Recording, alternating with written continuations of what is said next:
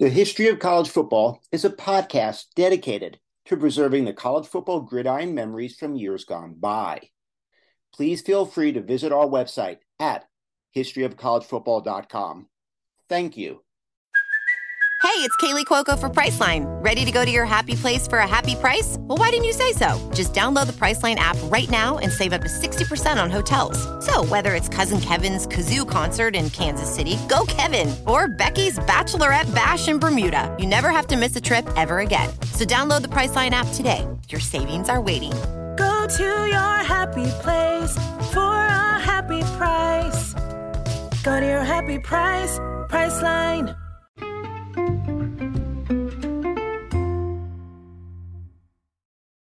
Welcome to History of College Football. I am Jay Abramson, and I will take you down a gridiron memory lane. The national champions, the teams, the rivalries, the conferences, the Heisman winners, the rankings. Today, with the Pac 12 going away, we discuss the greatest coach in the history for every program in the Pac 12. We will proceed in alphabetical order to discuss the coaches. We start with the Arizona Wildcats. Coach Leslie Gillette, 1902, 5 and 0, and won 100% of his games. Now, I know it's just one season, but it's hard to get better than perfection. Coach Leslie Gillette's version of the Wildcats in his only season as coach at Arizona posted a 5 0 record.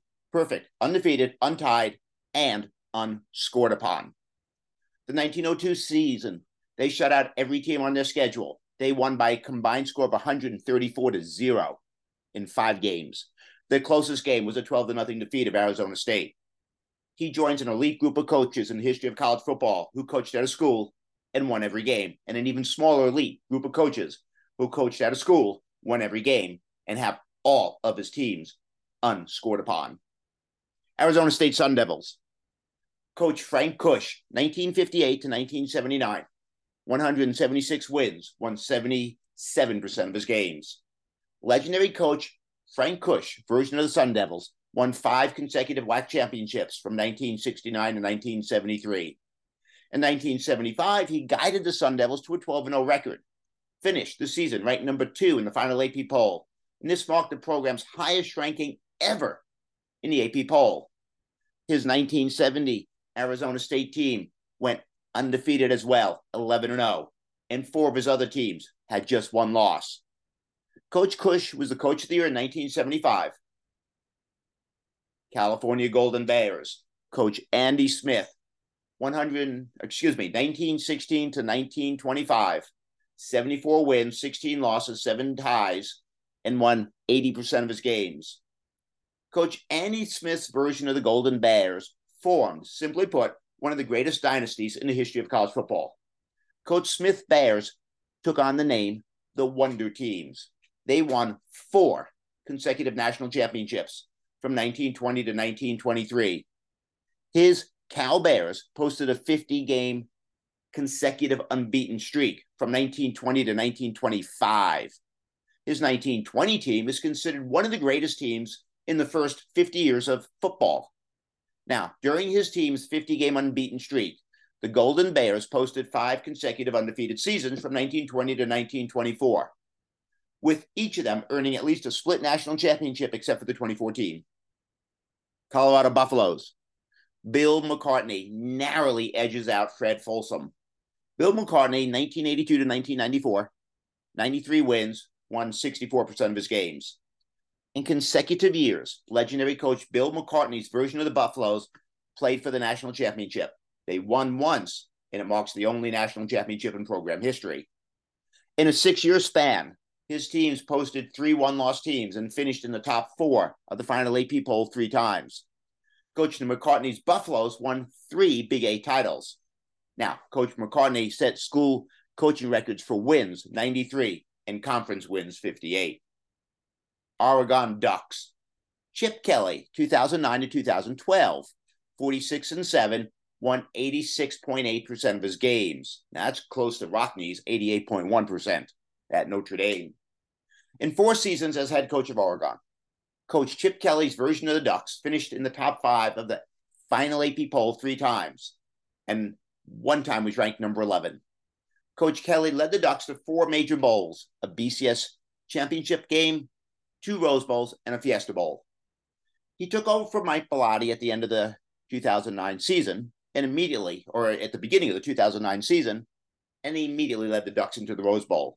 The next season, his 2010 Ducks earned a berth in the BCS championship game where they lost to Auburn 22 to 19. They finished number three in the final AP poll.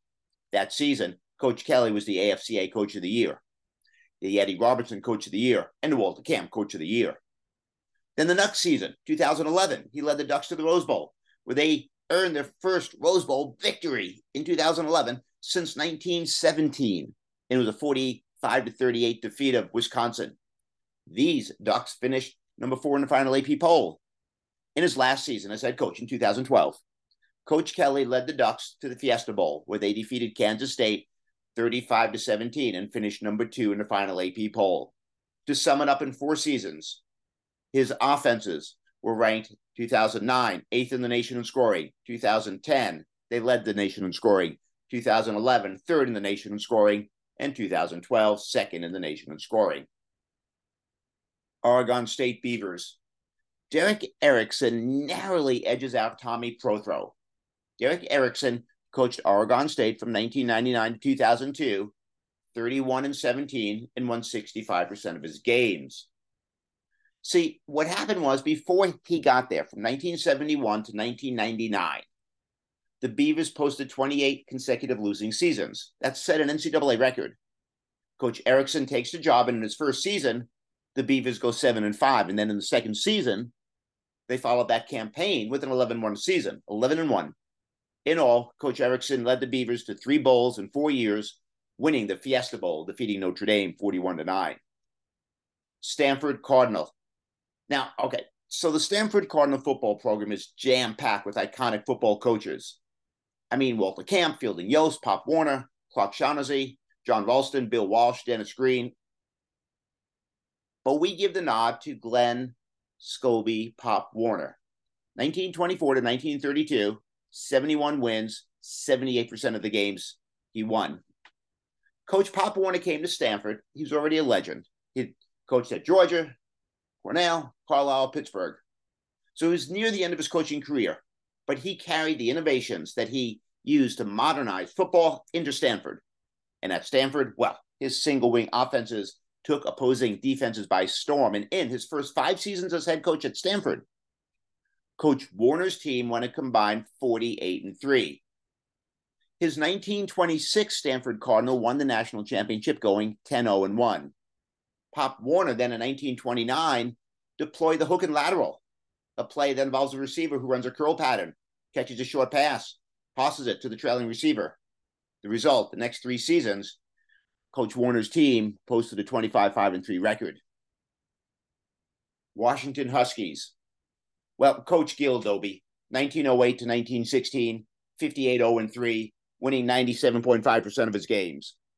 Legendary coach Gil Dobie's version of the Huskies did not lose a game in his nine seasons as head coach. He was undefeated in his entire tenure as head coach of Washington from 1908 to 1916, joining a very small, elite group of coaches who never lost a game at the program they coached. But very few of them lasted as long as Gil Dobie it is difficult to give enough praise here. Now, add on to that a 1910 national championship, but there is so much more. His defenses posted shutouts in 46 out of 61 games.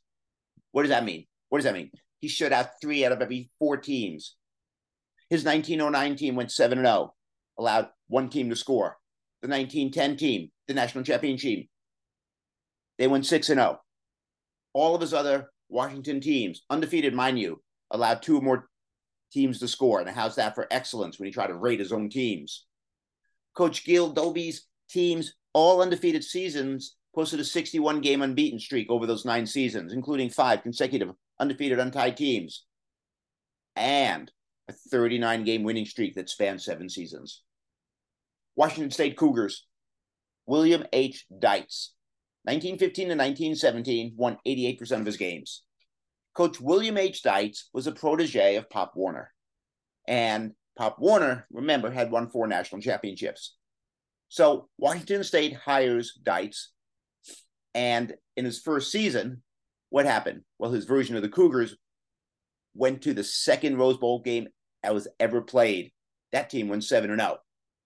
His second season, the Cougars went 4 and 2, and in his third season, 6 0 1. So if you're keeping track, this means Coach Dietz posted two undefeated seasons in his three seasons as head coach.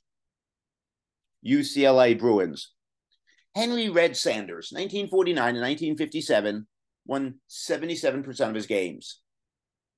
In his nine seasons at UCLA, Coach Henry Red Sanders' version of the Bruins won the national championship. They were ranked in the top six of the final AP poll four times, earned two Rose Bowl berths, and never posted a losing season. And that was at a time when you couldn't go back to back Rose Bowls because of a rule in the Pac 8. In 1954, Coach Sanders was the AFCA Coach of the Year. USC Trojans, Coach John McKay narrowly edges out Howard Jones. Howard Jones, in consecutive years, had teams that defeated undefeated, untied, unscored upon teams in the bowl game.